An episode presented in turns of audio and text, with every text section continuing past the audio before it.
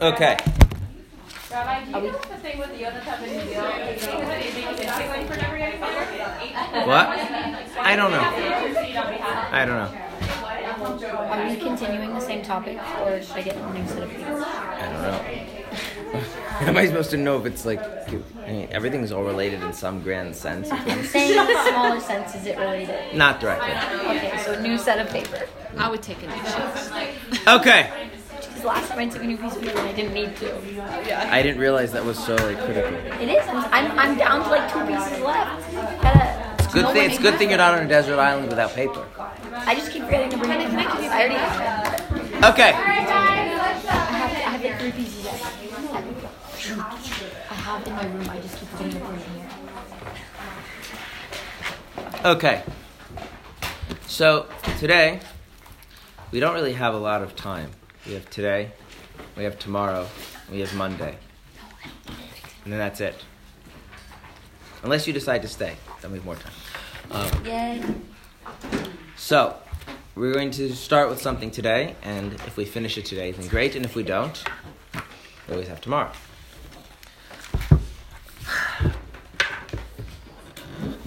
What we're going to do is we're going to try and get a little bit of clarity. How much clarity? Little. A little bit, right? Because a lot of clarity is like a big demand, and yeah. I don't want to commit to anything. Um, a little bit of clarity about the idea of God having desires. Finally. Yay. Okay. So, first off, before we go forward, we have a problem, which is that none of the traditional Jewish sources are written in English. Right? Why is this a problem? Translation is interpretation. That's right. And this translation is interpretation. When you translate something, you are interpreting it. And the danger is that words do not simply have one meaning. So when you translate something into a word that you feel really captures the meaning of the original, you are also running the risk of that word that you feel captures the meaning of the original having other meanings as well. Okay? Um, and especially because a living language, especially a multicultural living language, has lots of shades of meaning that change a lot, we run into problems. Okay, I will illustrate this with a particular pet peeve of mine before we go forward. No. So, have you ever heard the expression? Um, um, someone says, "I I need the new iPhone." I say, "You don't need the new iPhone. You want the new iPhone." Right? That makes sense to everybody? Okay. So, given that, what would you say is the difference need and want before we go forward? Given given that usage of, of those words, we draw that distinction. Need is something you can't live without. Need is something you can't live without, And I don't know how to. Want is a desire. and want is something that you desire but could live without. Yes. Okay. All right. So, what you're saying is you need a certain amount of oxygen, certain amount of water. Um, you don't need clothes. No. You don't need shelter. Well, if I'm in the winter in the snow, I might. You need to a degree. What's that? Do- do- Now, now, here's the thing. When most people, most of the time in general conversation, would make the statement, "Oh, you don't really need that; you just want it." So they- Are they really using the word "need" that restrictively? That even clothes don't count? No. no. Okay. So then maybe we need to refine the difference between need and want. It can't simply be that if you literally would die without it, then um, it counts as a need, but otherwise it counts as a want. So maybe give me another distinction. That, that reflects, by the way, how people actually use this word. These, these words. Maybe Could need be something. What? Maslow's hierarchy? Yeah. Thank you. You don't need the best. Like you need like the clothing. You don't need like the top tier brand, but you need something to clothe yourself. What does need mean Could here? it, could it be like the basic standard of living? Comforts, human comfort. Okay, so this is this is so the, the reason why you have a hard time with this is because this usage of the word is actually relatively new and it grows out of economics. And so a little bit of understanding economics, and you, this will all become very clear. Everyone's heard of the idea that there's something called supply and demand. Si, senor. Okay. And the price of things um, is affected by the supply, it's affected by the demand, okay, in all sorts of interesting ways. Okay. Now, m- most goods, if the if the supply goes down, what happens to the price? Okay, most goods if the right it goes up. Most goods if the price goes up, what happens to the demand? It goes down. Okay, this is more complicated, but we'll just go for that. Pretend that we don't know any more economics other than that, right? So, using iPhones as example, if iPhones are fewer supply, they can be sold for more money. If they're sold for more money, fewer people are willing to buy them. Yeah? Yeah. Okay. Is that true with water? No. No. In other words, well, which part of it isn't true? If there's less water, can you sell the water for more money? Yes. But if there's less, if the water has a higher price, does that mean people are less willing to buy it? No. And if they can't afford it, then often what will happen is that they will try extra legal means to get the water, right? And if there are enough people like that, then you like create a revolution. Okay. Well, there is a level on like if the water is more expensive, people will turn off the water when they're teeth. That is true. In other words, we can then take wa- we can then take this and divide it, saying it's not just iPhones versus water. We can talk about certain levels of usages of certain things, right? Right. So economists need a way to describe these two different types of goods slash services slash usages of things, which is what things is the demand elastic that the demand will change if the price gets higher, and what things is the demand fixed because people are not willing to negotiate their use for it even though it has a higher price two different kinds of goods. And so economists okay so one thing we call, they want certain things but they need other things. That's where this want need distinction comes from. And, and which basically means that that's very useful when you're talking about in terms of paying money. If you say okay when you say I need it, what you mean to say is that I will I will try to get it regardless of how expensive it is. So, life-saving medical surgery for your child, people go into debt for that, right? Um, and it will, and let's try this on, on population levels, not talk about individuals. There's always some crazy person. The latest iPhone, people don't go into debt for the latest iPhone. Okay, again, there's always the one weirdo, but we're not talking about it. Okay. Now, here's the thing. That, is that, that clear to you? In other words, now if you if you then want to abstract a little bit more and say, okay, it's, it's not just paying money, but it's expending any resource, time, emotional energy, whatever it is, right? If your willingness to expend time, emotional energy, resource, whatever resources you have, fluctuates, um, depending on how much it's going to cost in those time, money, resources, etc., then we can say that's one kind of thing. And if your willingness to expend those resources is at least relatively limitless, then that's another kind of relationship. When you want to call one want and one need, that's fine, and we use that all the time, and that works great. Okay, here's the problem Does God spend resources to accomplish anything? Money, time, effort, emotional energy? No. So therefore, by those meanings of those words, does God need anything or want anything? Those are those. That ceases to be a meaningful question right? Because the way we're using that word is just one second. The way we're using these words in this context. I'm not saying that these words are not useful at all, but the way we're using the words in this context is to draw a distinction between two things of value that require an expenditure of resources. One of which, if the expenditure of resources is high enough, the value that it has for me, my willingness to pay for it goes down. And the other is that the value it has is independent of how much resources I have to expend. But if you talk about something that you ha- that you don't have to expend resources for, then this kind of speaking about need versus want doesn't make any sense. Okay? And this is the issue with translating: is that inside words are concepts, and inside one word are often many concepts. And even if you found the right word which captures the concept, that word also contains a bunch of other concepts. So if I start speaking about what God wants, and many people have this want need distinction stuck in their head, which was borrowed from economics, a useful way for navigating our lives, then immediately they're thinking, okay, well, God, that means God doesn't really want need it, he just wants it. It's a luxury item for God. But that's not the idea being conveyed there at all. Okay? So, because of that, what I want to do is I want to very slowly build up the concepts rather than worrying about the wording. Because because English is, has so many words with so many different layers of meaning, it's better to really make sure we have a clear idea of the concepts involved, and then you can call them whatever you want. Yes. So we would call need versus desire luxury versus what kind of good? Um, what? So, eh, like, uh, um, ba- basic, basic, I mean, uh, ba- basic standard, basic standard living standards of living good, or sometimes they're called necessities versus luxuries. And then there's also interesting things like that. That, that by the way, distinction itself is not is not just is not just two because there are actually things. There's there's things like literally that go down all the way to survival.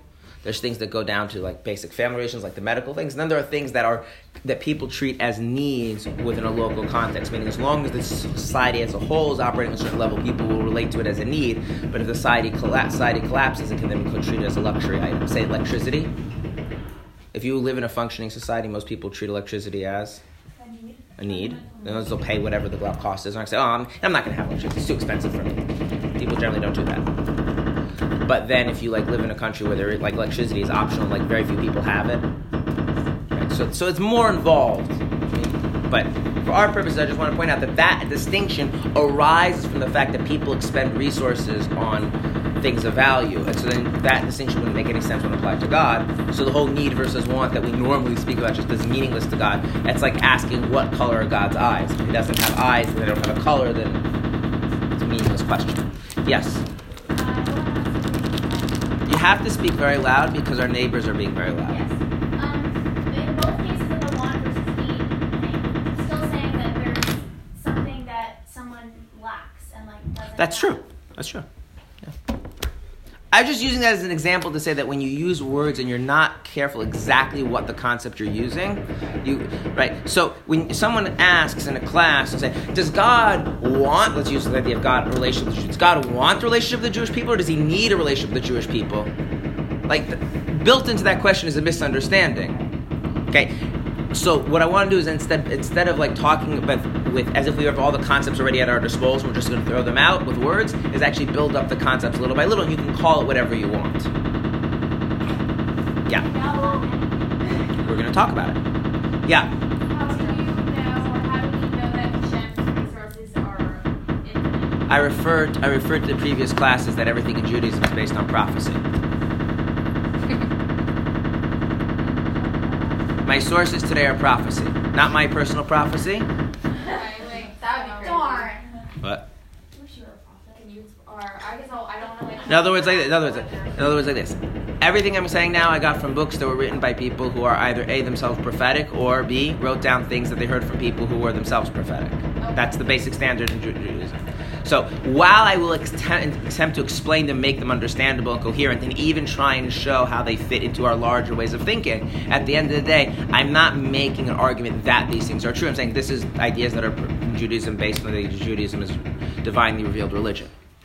Okay, so if you have a logical argument that God actually is limited and has to expend resources, um, it might be a compelling argument, it might not be, but it's not material to what this class is about.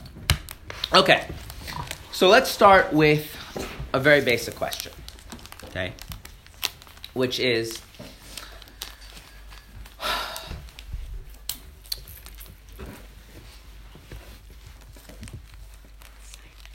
God is a cause. I don't mean that as a defi- I don't mean that as a definition. I just mean that as an opposite. God is a cause, and that raises the question: What is the nature of His causing? I mean? Let's with a very simple example. There's God, and there's the world. Okay, and the basic relationship is that God caused the world to be, or causes, but we won't get into that nuance right now. And the world is caused by God. Okay. So if a God relative to other things is the cause and the other things are the cause, we can ask the question, what is the nature of that causality? Before we go into that question, nature of causality, what we need to be clear is what do we mean by a cause? What makes something a cause? Without it, you would not have the result. Okay, that's how, without it you don't have the result, and with it You do. you do. You need both, right? Otherwise, it's not a. Otherwise, that, that that's a complete cause. Okay, so just a simple example. Um, um, without the sun, there's no daylight, and with the sun, there is daylight. So we can say the sun is a cause for daylight. Okay. Now we're going to see is that causes work in many, many different ways. Are many different kinds of causes, but just to be clear that that is a cause. Yeah. But you can have the sun and no daylight if you're opposite from if you're in like I don't know if you're like under a rock, there is sun, there's no daylight that you see. Meaning like with something that it, it is still a cause, but it doesn't mean that you always experience the result just because the thing is there, right? Well, so this, so, so in, in, in that in that in that case, you do have daylight. It's just that there's the daylight is on the other side of the rock from you, and so you have chosen to be where the daylight isn't, or or placed where the daylight isn't. Right? You, there is still daylight. Right. Even in, a, Right. in an eclipse. You're right. As you are more specific as the result, it could be that you have to become more complex in how you understand the total, complete cause of something. Right. even if you say daylight as I experience it, I would say daylight as I experience it is caused by the sun, but not only by the sun. Right. If I add as you experience it, then you have to have your parents involved too. Sure. Right. And then that raises the questions of who's your mother, and we won't go there right now. Oh, Everything comes back to your mother. Okay. Yes.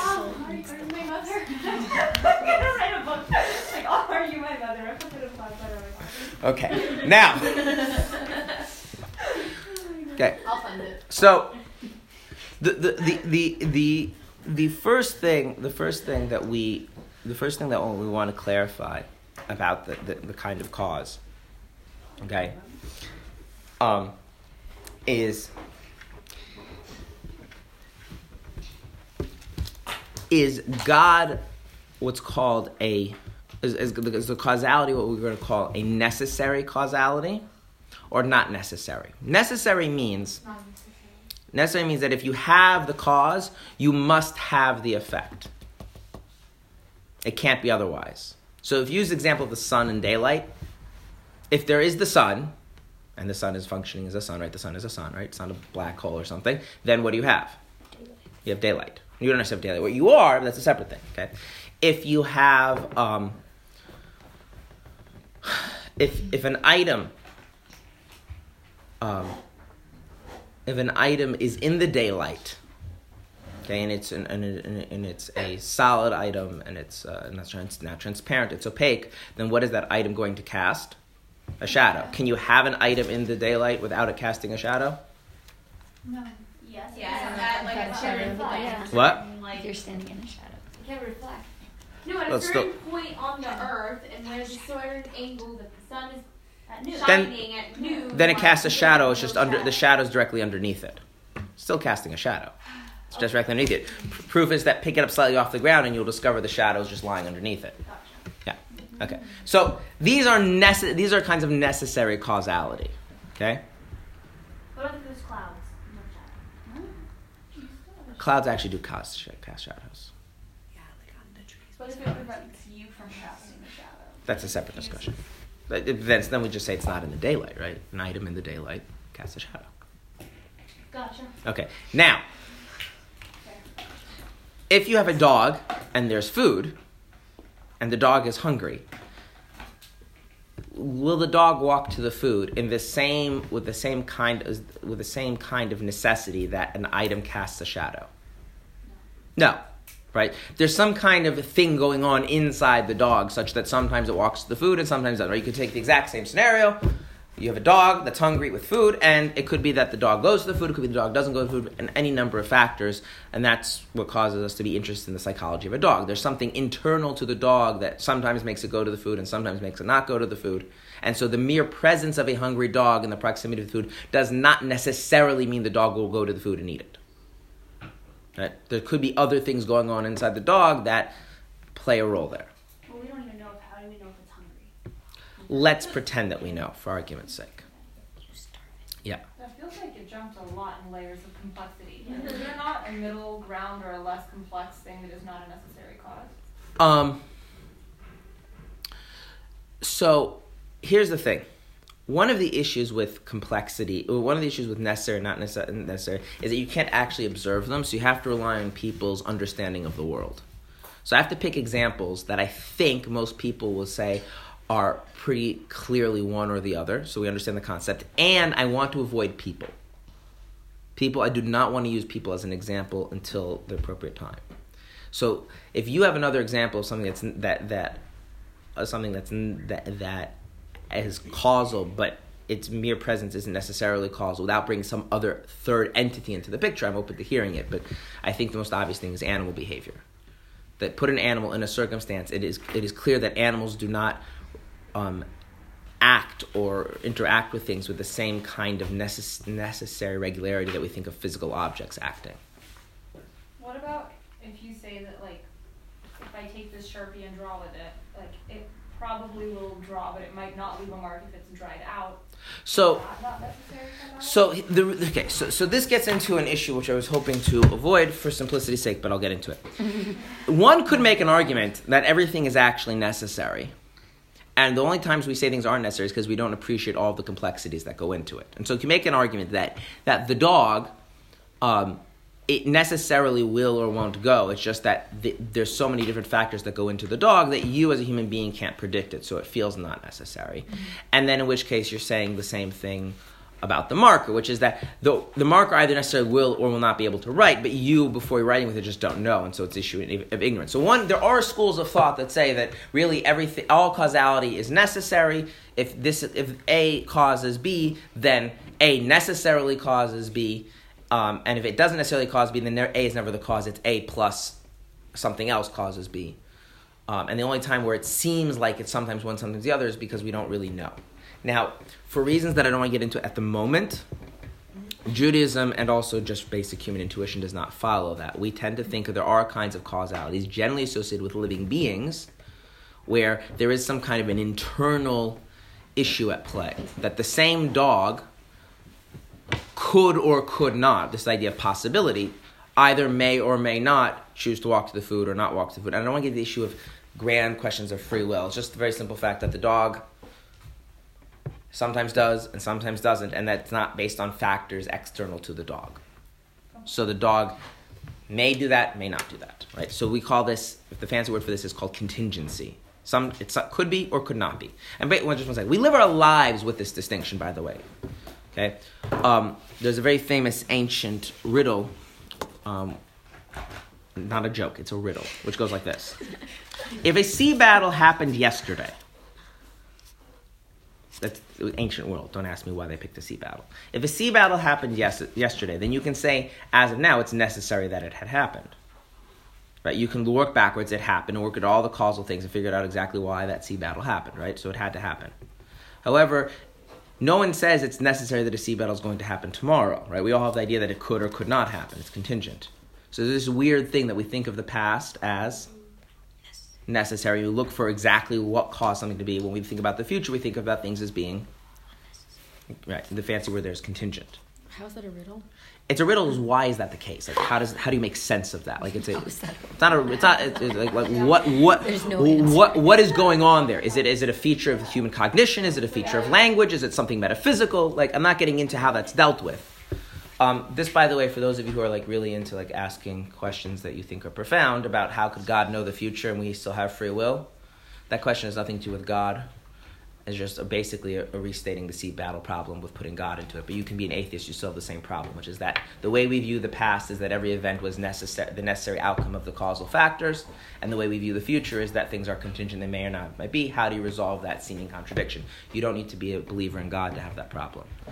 Um, that's why all the great theologians of all the major world religions always found that question kind of funny, because it's got nothing to do with God and just got to do with necessity and contingency. Anyway, that was a, that was a parenthetical. Okay, so getting back to the thing, some things are necessary, some things are contingent. Yes. But in the case with the dog, I guess it's kind of what Nora was pointing at, that case where, like, what is to say that the cause, you don't just add in the fact that the dog has an ulcer as part of the cause? Like, Nothing to say that. I'm not making. I'm not. I'm not making. I'm not making. I'm not making an argument that that is the case. I'm saying that that is seems to how be how most people at least intuitively categorize that. so you just, like, arbitrarily choose, like, the things we think are causes, Yeah. and then think. This is. I mean, this is. This is goes back to what I, class I gave about different kinds of knowledge. Is that causality is a rational kind of knowledge. It's not something you can empirically observe, and so you, at the end of the day, you really are just working off of people's intuitions. Um, and I'm trying to. So we have this category. Again, some people really believe that everything is necessary, and there really is nothing that's contingent. And but most people, at least the way they live their lives, don't seem to be operating on that. They, they do think that some things may or may not be, could or could not be. And even if you have the exact, you know, the, the, the, the same dog in the same situation, sometimes he'll go for the food and sometimes he won't. Um, okay, now, even if you disagree about the dog, you still understand that that is how at least some people conceive of the dog, and so that gives us that concept. Okay, yeah. Do we say that Hashem is above statistics and that we have correlation not equaling causation? I don't know. I'm not sure what you mean by that. That just because statistically things are correlated doesn't mean that one caused the other.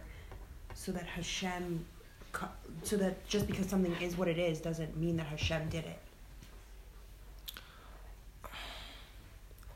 I- I'm not sure what you're asking.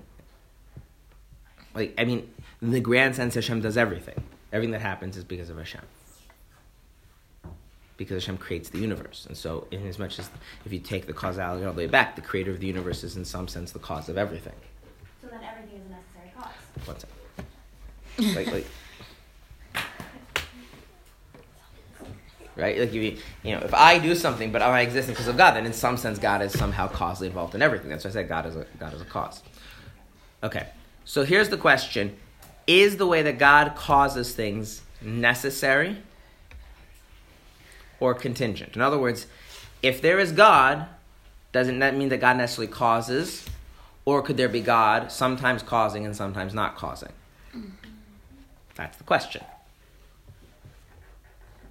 So, is God like the sun, and then the things he causes are like the light that comes off the sun? So you have the sun, you have the light. And if you don't have a light, that means there's no sun around. Or is it like the dog, where sometimes the dog goes to the food and sometimes the dog doesn't go to the food, and there's no outside thing making the difference? There's something internal to the dog that makes the difference.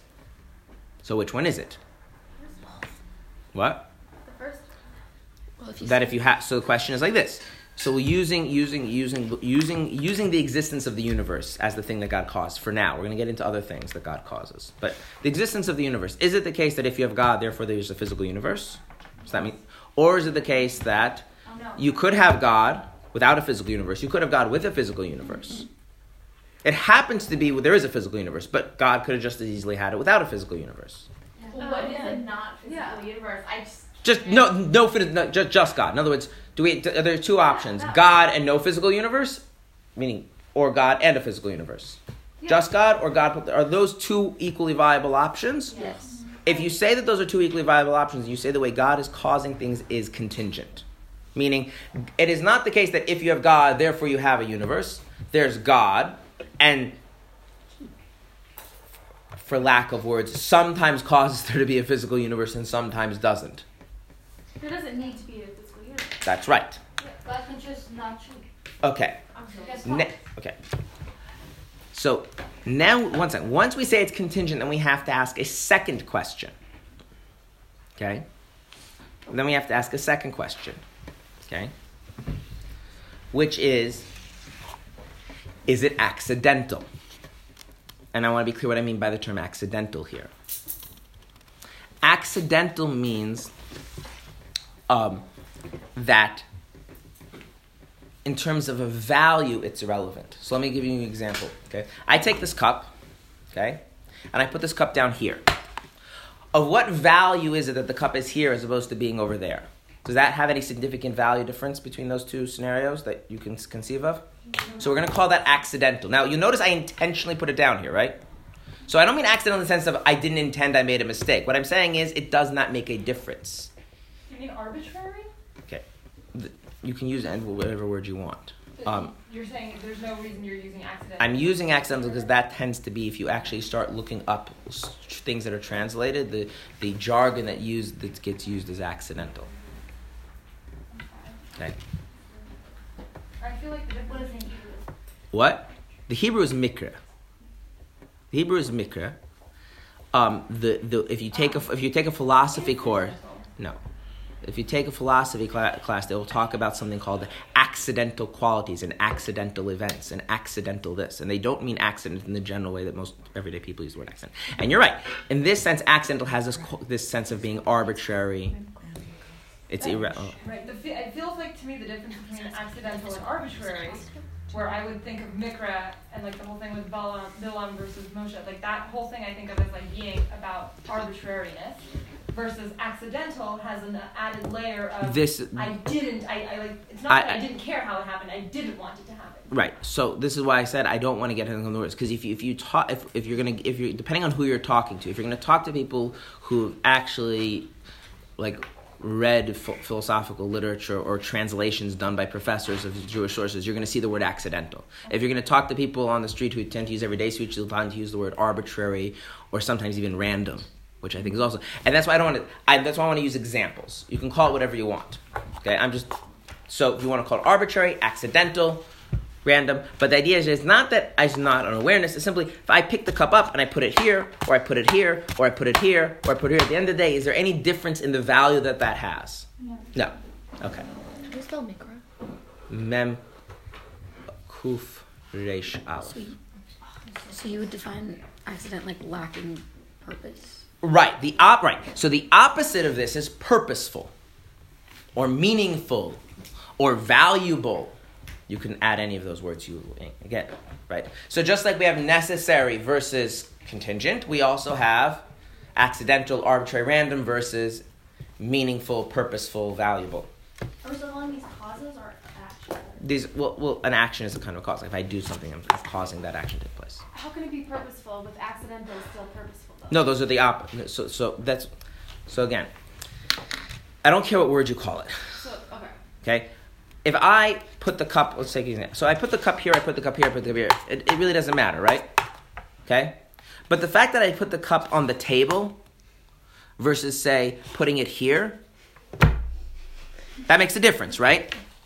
Okay, so we want to be able to. So we're going to call one kind of one kind of thing. We're going to call that an accidental or arbitrary or random. We'll call the other kind purposeful, meaningful, valuable. What, again, I don't care what words you use. There's a bunch of different meanings to all wor- to words. Okay. So when I put the coffee in the cup as opposed to on the counter, that would be what kind of a thing? Purposeful, meaningful, uh, right? If I put the coffee in this cup versus putting it in the other pl- paper cup that was sitting right next to it, Accidental Lack of purpose. accidental, right? Okay?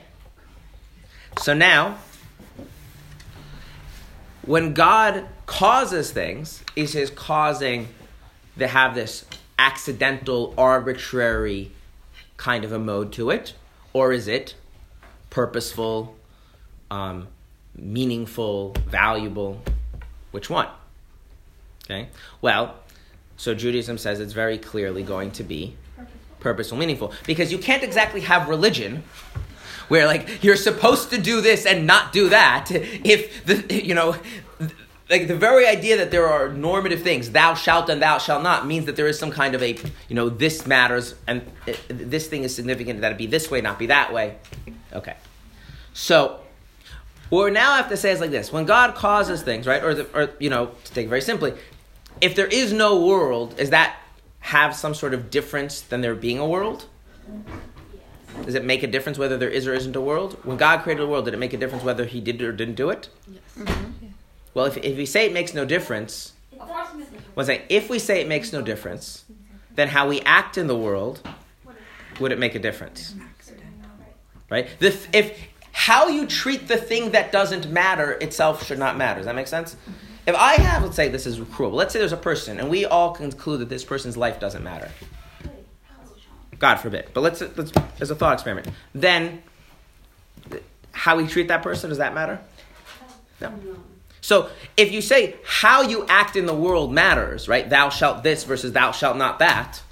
You know, eat matzah, don't eat pork, keep Shabbos, don't kill people, right? If those kinds of things matter, then there has to be like the thing that you're acting in, the world itself has to in some sense matter, have significance, have be purposeful, whatever word you want to use.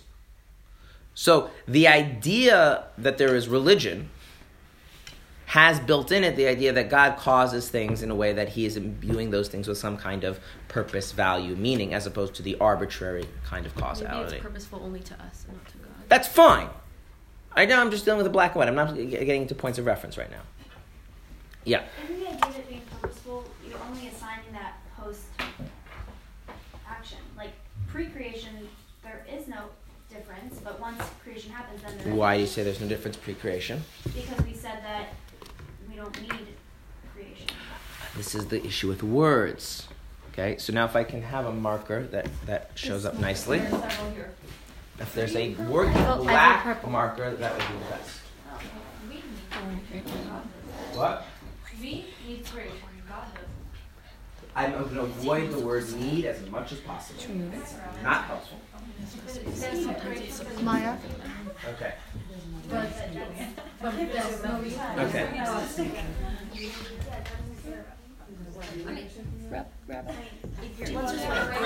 Oh. Like, there's How do you spell necessary? You're close. N E C. N-E-C. Yeah. I ain't spell necessary so poorly that even spell check can't know what I'm saying. Okay. We knew what you meant. Mm. What's she trying to spell? Contingent. EMT. Oh, that's your she. Okay. Okay, she's also my spell check. Rabbi, you need like a voice to text on the board kind of thing. Okay. We all need that. Okay. Oh, I love diagrams. Okay. So, items casting shadows, sun shining light, those things are necessary. Meaning, if you have the cause, you necessarily have the effect. Then you have things that are contingent, like most people's view of dog going to go eat food. Just because you have the dog and you have the food does not necessarily mean that the dog will eat the food. Okay? Now, that's one issue. There is a different issue, which, well, if you want, we'll use this word. Arbitrary. Just Second R. There's another R in there. Yeah. And what word would you like to use for the other concept? Meaningful. Meaningful. Fine.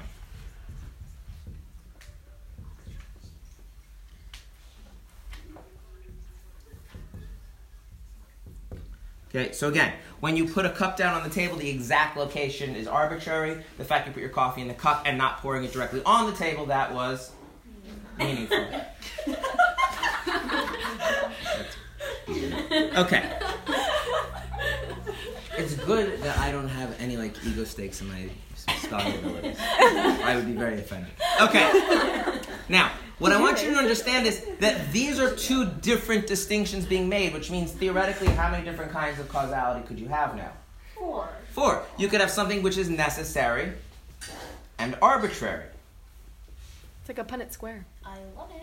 You could have something which is contingent but arbitrary. So let's for instance example. When I put my cup down on the table, right? It wasn't necessary that I put it exactly where I put it, so it's contingent. And it also wasn't meaningful. Right? So it would go there. The cup putting the cup down on the table goes there, right? Okay. Um,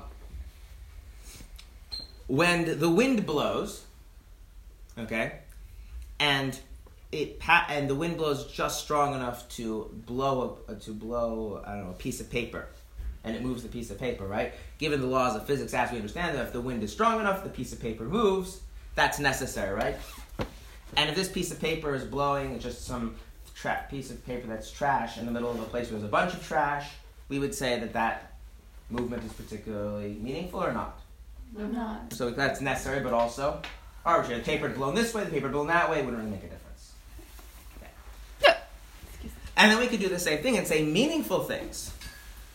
Okay. What? For tree in the sea. I didn't hear what you said. And if a tree falls on the ground or falls on a car, that makes a difference. Yeah. Yeah. If the wind is strong enough to knock over a tree onto a person's car, so that, that's pretty. At least the person that that's a meaningful kind of a thing, right? Wait, but it's arbitrary that it fell in that It's not arbitrary that it is, considering the laws of physics as we understand them to be. on the it- car. Well, if the car, Car was underneath. if the car was already there and the tree is here and then the wind goes given all of those facts what, what you're what you're what you're getting at which is true which is that establishing necessary versus contingent arbitrary versus meaningful is a matter of scope which means if you zoom in or out these will change mm-hmm. so if I look specifically at that event, at the situation two minutes before the Kehelo, well, if the car is here and the tree is here, and the tornado comes this way, well then And it's gonna yeah. Right. But then you could say, well, if I zoom out and look at the whole thing over the span of like an hour where the car didn't need to be parked there, right. And that is an important thing is that although these are very distinct concepts, how you wield them does depend on the level of analysis. Zoom in, zoom out, it starts to change, right? The car being crushed is meaningful, but only if you zoom in to the car and the owner is one thing. If you zoom in just to the metal of the car and just look at that, like what does it matter if the metal of the car is crushed? It's only when you look at the metal of the car in the role that it plays in the life of the person who drives the car. Yeah. So when we talk about the creation of the world as being something purposeful or necessary, is it just the world or is it like the entire universe as a whole? And if they can be separated, could you say that like the creation of the world specifically is necessary and meaningful, but the creation of the universe is either necessary and arbitrary or contingent or meaningful in that it doesn't have the same sort of weight that like our world has. You in- could, but that's that that that question requires us to be several steps ahead of where we are right now. Okay. Yes. Um, is it? Would you say that these things are a matter of perspective, like the story of the Baal Shem Tov that the leaf falling is only because you look at it from that, that like description? I mean, I just said it's bad of perspective. I think most of us would, would say that the that the, the metal of a car being crushed is only meaningful if you take it the perspective of the owner. right? Right. So I would say that yes. So is it to look for the purpose in something? I didn't know. No, now you're getting now you're getting jumping far far ahead. Okay. I want to deal with something just more basic. When we say that God is a cause, okay, is God uh, which kind of cause is God? Is God? We have four possibilities. Okay. Now what I want to do is talk about God rather than the thing that He caused, and I'll explain to you why why I want to do that.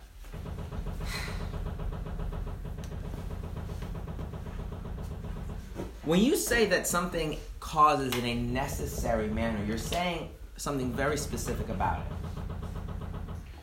What are you saying? If you're saying, for instance, that the sun causes light, if there's a sun, then there's light. There's no sun. If there's if there's no light, that means there's no sun there. If you're saying that, what are you saying about the sun, other than the fact that it causes light? What, what else are you saying about the sun? It's limited? It's it's limited, right? It's it has something that constrains it. Because The sun can't be in a different state or in a different mode or in a different way. Right? That's what gives most of us the sense that the dog should be viewed as contingent because we can think of the dog being in one state or another state, being wanting this or desiring that or all sorts of other things, right? So when you think of something being fixed and and limited to one way and only one way, then its causality tends to be viewed more as a necessary thing. When you think of something being able to have that flexibility, it's thought to be more contingent.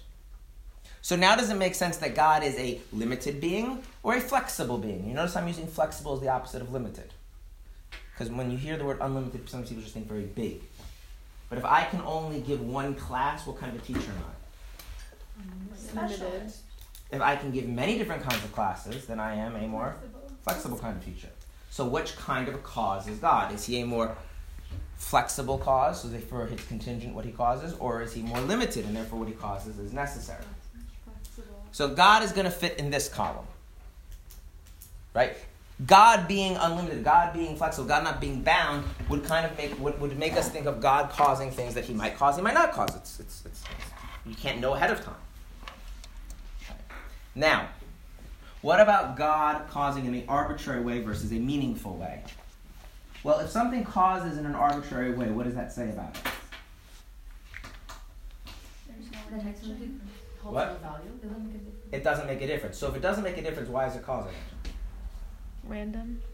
Can someone turn off their phone? It's a, it's a yeah. Oh, okay. If, if it doesn't make a difference, then why is it causing it? By accident? Well, so let's run through some. What are some examples of things that are arbitrary? Well, And arbit- well, some things are ar- some things are arbitrary but are contingent, right? So God is going to be over here. So mm-hmm. We cross that. God can't be. God doesn't cause in a necessary way. Why can't God cause in an arbitrary way? Why doesn't that make any sense? Because religion. an Well- example don't eat pork versus eat once a day. Because he doesn't do anything for It relies on Why? You're just saying the same thing. What? It relies on laws of nature.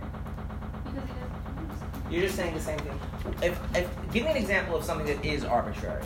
It's contingent but arbitrary. You don't have to get. You don't have to guess because I gave you an example. Where the cup. Where I set down the cup.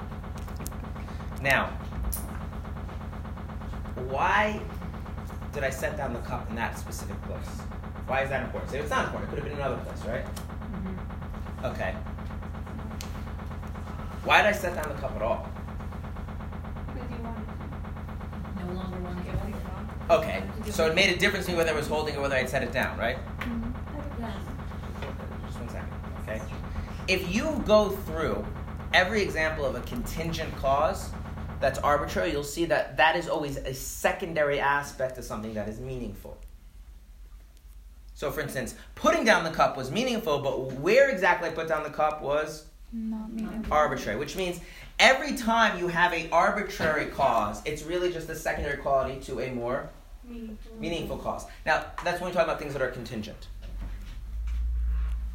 If you go through things where it could have been this way, it could have been that way, say, okay, but, but okay, so then, and it doesn't matter which way it was, you'll realize that it doesn't matter which way it was on some level of detail, but if you zoom out a little bit more, you say, well, there was some more fundamental thing, in this case, care about putting down the cup. Okay? Um, let's run through a few other examples. If you paint your house, and you're like me, does it matter what color you paint it? Nope. Yes, it does. If you paint it puke green, that's not okay. In the realm of normal house colors. Oh, in the realm of normal house colors, does it matter what color you paint it? No. No. Yeah. So we're talking about me. Why? Because you like normal house colors. Why? Because you don't like to have an ugly house. No, I don't care if I'm an ugly house. You couldn't stare at want puke green all the time. Because the re- there's a reason why. Sale What?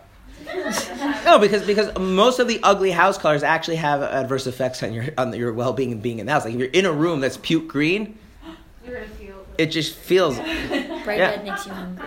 Yeah. So therefore, there's a reason. So there's just facts about human psychology, and since I would prefer to be in a certain kind of a state of mind when I'm at home, I want a color that's conducive to that. Okay, that's meaningful, right?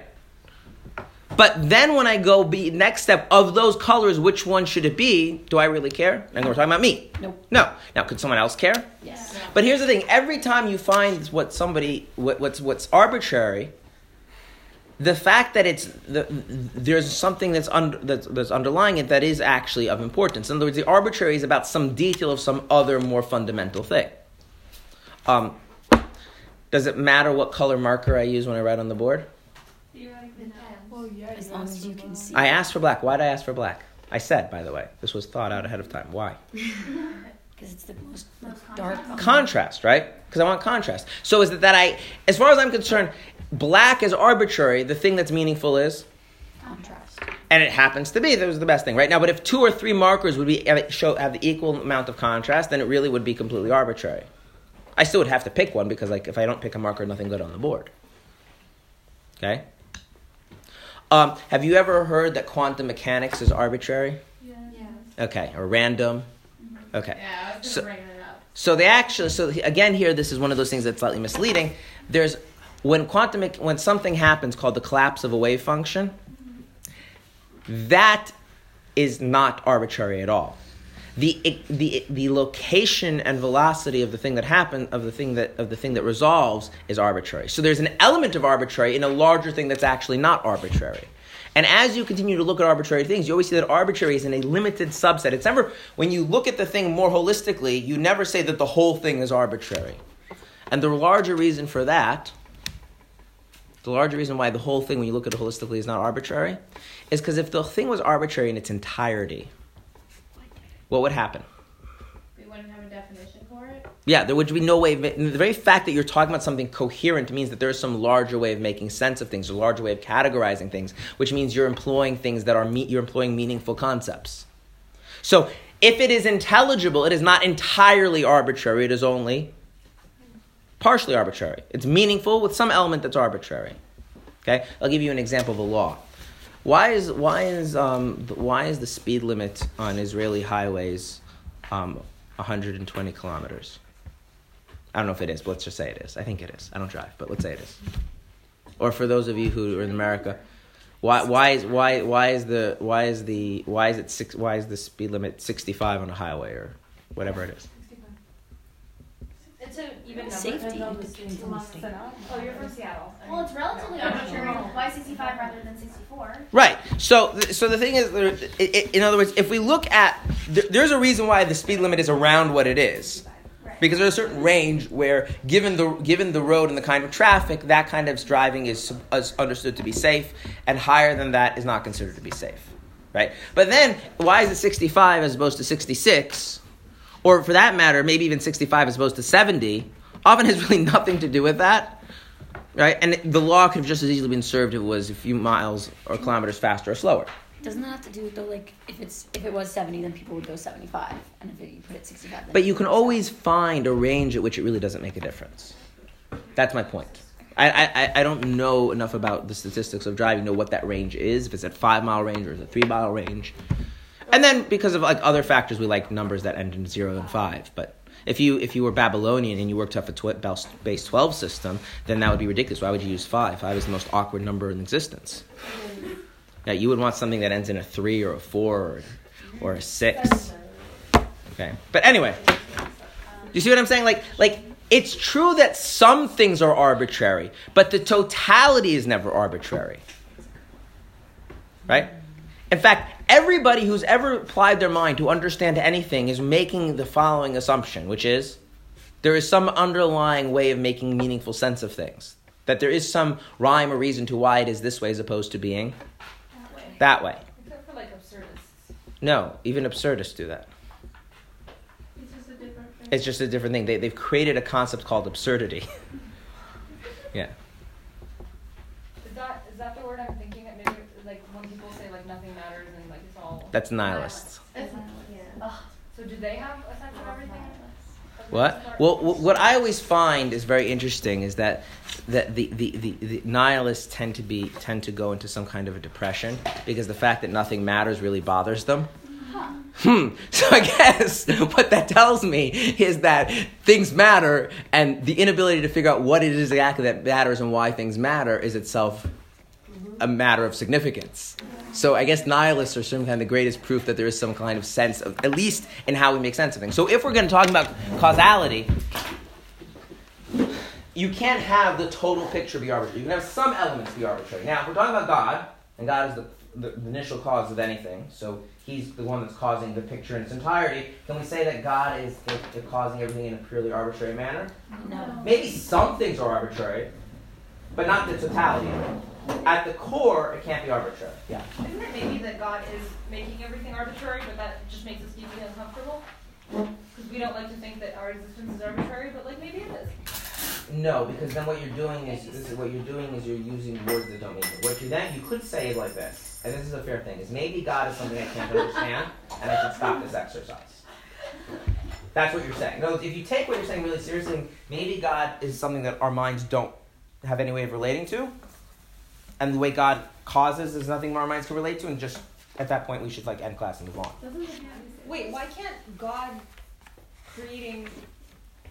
I'm not gonna make it personal. some- so I'm gonna regret that. Okay. But why can't God creating us like be like you putting down a cup? That makes us very uncomfortable to think that we are all. Oh no, I didn't talk about you. I didn't talk about you. I'm talking. there- There's two different issues here. There's two different issues. Whether you're significant, whether your life is meaningful, or your life is arbitrary is not what I'm asking right now. I'm saying whether the totality of what God causes is arbitrary.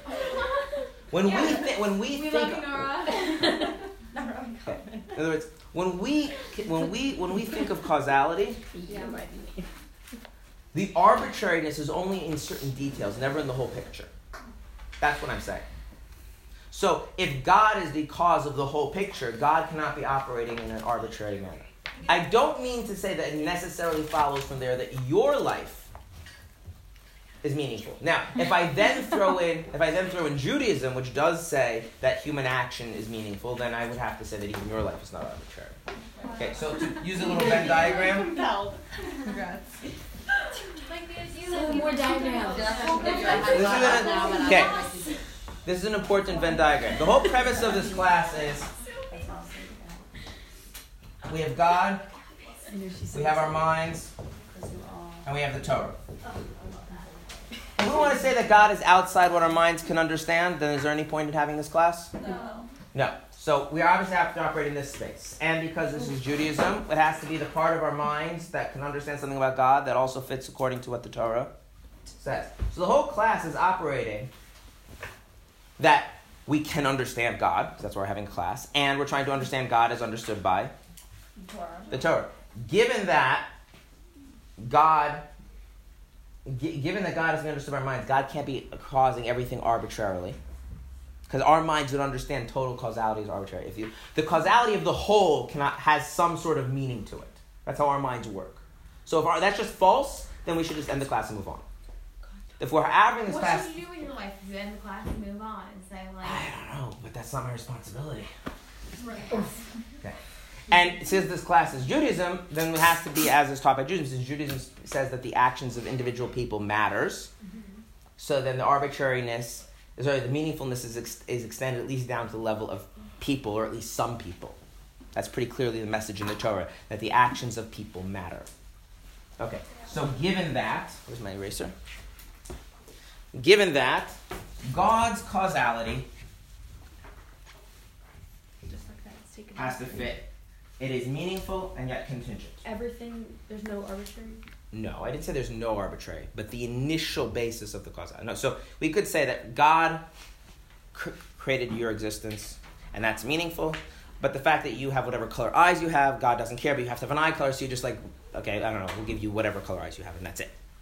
I'm not saying every detail, but the, the primary mode of God causing things to be is that He doesn't have to cause it, it's contingent, and yet it is meaningful. Okay, now, yeah. Um, so, when you're saying that God's creation is contingent and meaningful, are you sorry to like Yeah. kind of go back, but are you talking about just? I'm not creation in this answering that right. I'm talking about. Here's the thing. I want. There's God. There's stuff. There's an arrow. That's causality. I'm talking about this part. When you go from God to causing anything, is God necessarily causing or contingently causing?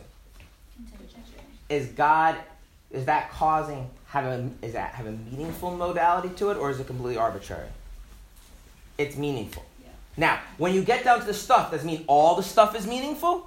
No. Which stuff is or isn't meaningful? That's not what I want to talk about. I want to talk about the causality that stems from God, not about the world. So it's just in God's creation of, Of everything. everything. Gotcha.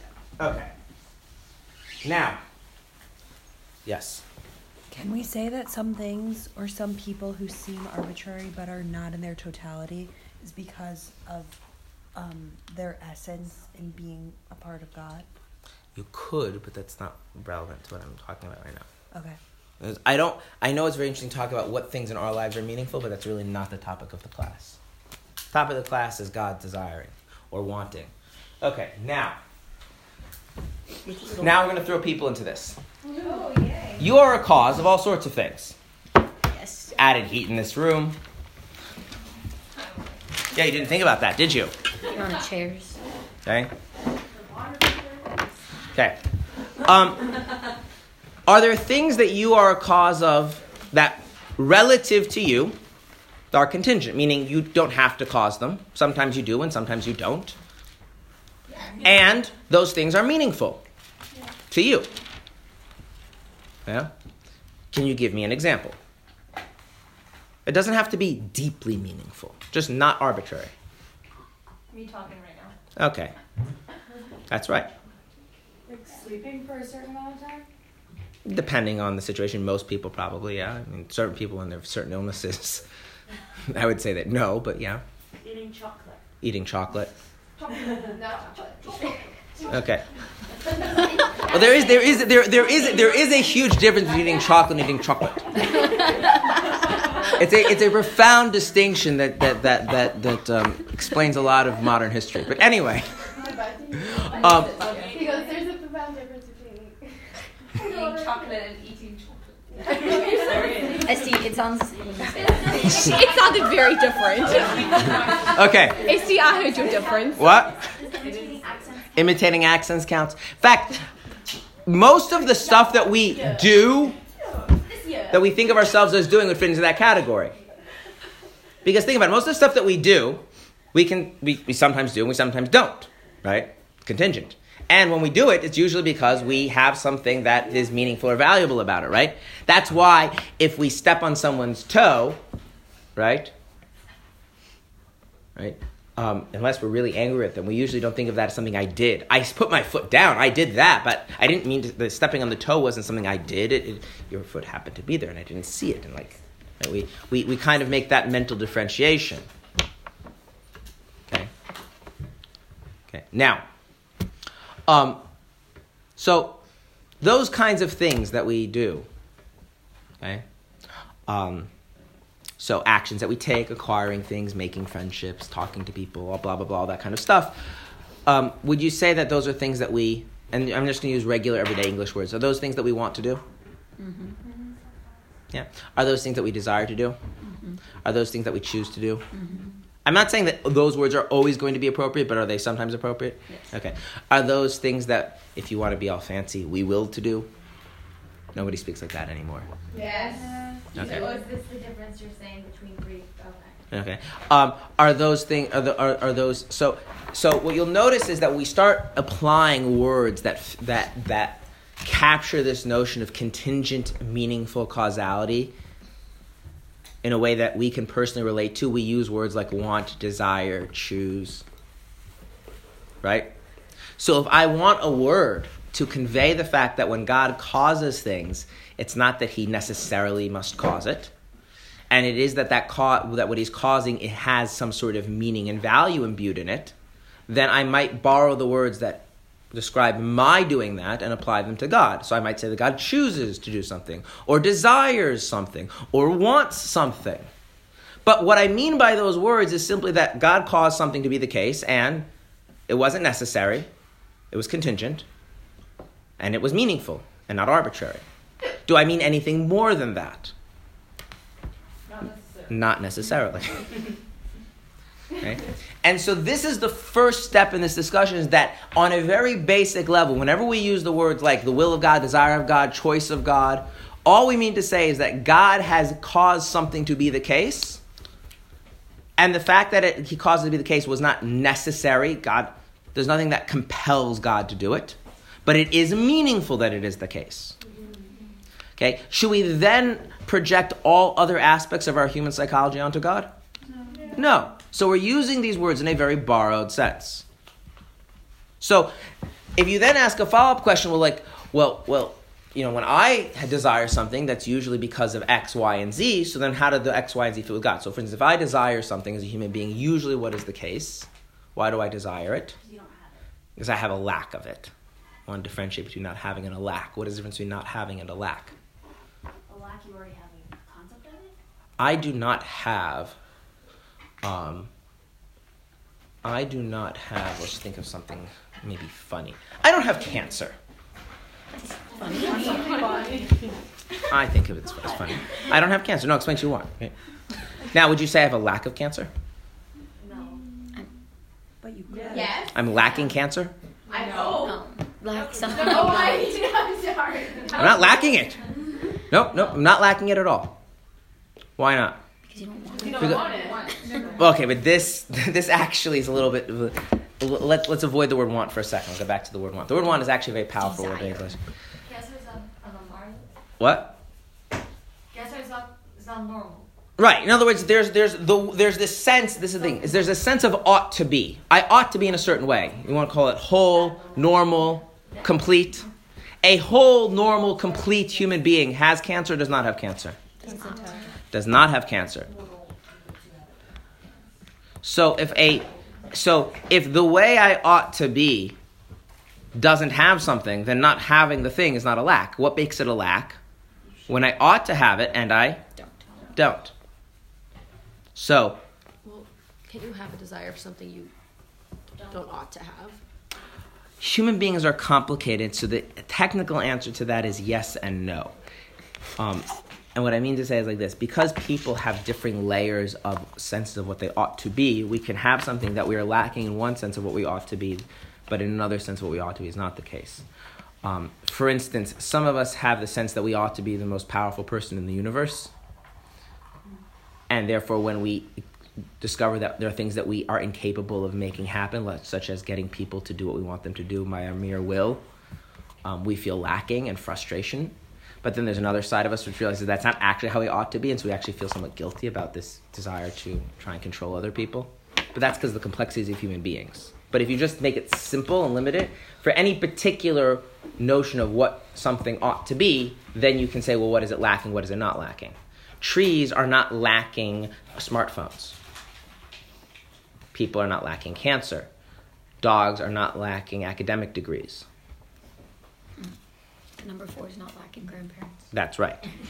those are all right, and they but they all don't have those things, right? So lacking starts off with a more basic notion, which is something ought to be the case, right? Something ought to be, and yet it isn't. That's a lack.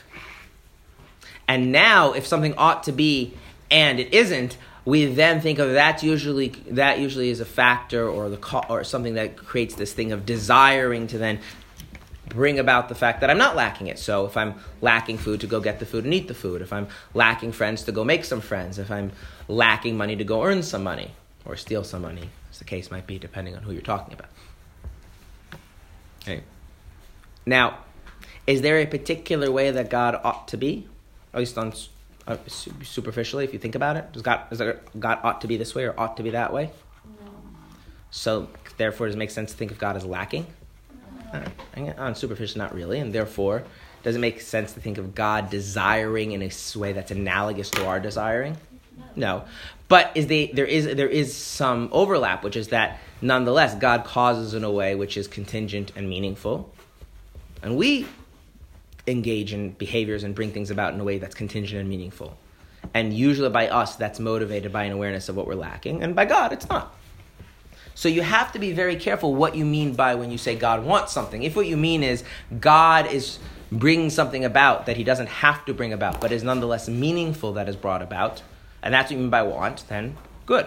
But if you say God was lacking something, and that motivated him to bring it about, well, then that doesn't make a lot of sense.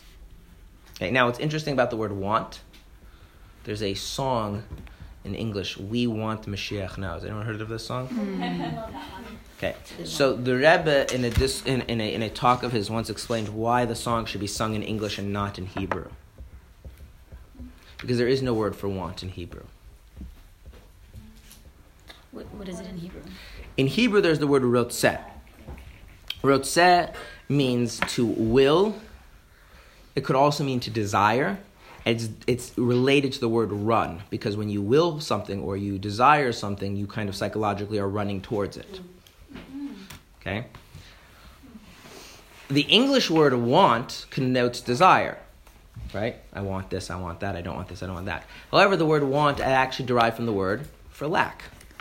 So in old, and I don't literally mean old, old English from like before Shakespeare, old English, but in the older use of English, and sometimes you still hear this, some people still use this in, in certain kinds of writing, um, someone has been found wanting. What does that mean?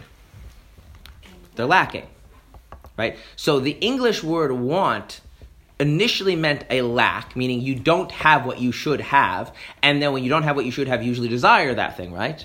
And so then it got extended to meaning the word desire. There is no word like that in Hebrew. There is no word that connotes lacking, which leads to desire. There's a word for willing and desire. There's a word for lacking, but there's no word that connotes the you know implicit relationship between the two. So the Rebbe said it's very important to sing "We Want Mashiach Now" in English because when you say "We want Mashiach now," what are you implying? We're lacking. Not just desire, but you're also lacking, which means it's something that ought to be. If you say "Ani rotzeh Mashiach," so okay, you, you might have a will for Mashiach, but that doesn't necessarily imply the lacking, the absence, the void. Okay. So when you say, does God want something, what do you mean by want? Do you mean want as opposed to need in the economic sense? Well, then that's meaningless because God doesn't expend resources. Do you mean want in the sense of it's meaningful, but it doesn't necessarily have to be that way? It's contingent? Well, then yes. Do you mean in the sense that a desire that stems from filling a lack? Then no. And so this is the problem: is you really have to be very careful by what you mean by the concept. Can you use the word Ratzah? For yeah, that actually is for God is a much better word because it just implies. In fact, the Hebrew word rotzeh means this. When you your attitude is that something is both meaningful but is contingent, then we say that it is that, that you that you that you have a ratzon for it. Okay, or it's called or such a thing is called ritzoni. The fancy English this is voluntary. It is both meaningful and contingent. It is not necessary. I could or could not, but it's not arbitrary. It's meaningful. And when you, you stand in such a relationship with some action, with some outcome, then we say you have a ratzon for it, that you have a that you that, that you wrote it, and therefore we speak about God having a ratzon. Okay. Then the interesting question is: Is there anything more we can say about this? But that's the starting point. Is that God causes, and what He causes, He doesn't necessarily have to cause. He could not cause. But what is caused is at least in some sense meaningful. It's not completely arbitrary. And if that's the case, the appropriate word borrowed from the English, from, from the Hebrew, um, the, that captures this notion in, in, the, in, the, in, in human beings is ratzon, which is usually translated as will or desire, and you know, in more modern English, wanting. But there are other meanings to even the Hebrew word, and especially to the English words, that are not applicable to God, such as meeting a lack, or the decision about whether about about you know resources expenditure. Yeah, Um, the fact that Mashiach isn't here yet is not a lack to God. we're going to talk about that tomorrow. Because you'll notice at the end of when I start talking about whether Hashem can lack, I kept saying superficially or on the surface. Because when you analyze this a bit further, it gets more complicated. Okay, so okay, so for right now, we just want to know that there is a there is a kind of thing where something causes something or brings something about. In this case, God brings stuff about. He brings things about in a way that is those things are at least in some sense meaningful, but it is not required. It is not that he could is he could just as easily not bring them about. And the closest analogy to that kind of a thing we have in our own experience is called our will or our desire, or our wanting, if you want that word. And therefore, we can use that word as long as we're clear that we mean it in a very limited sense, and we should not um, haphazardly just project every part of human psychology back onto God. Okay. Tomorrow, we're going to take this and go into greater detail. Thank you. It was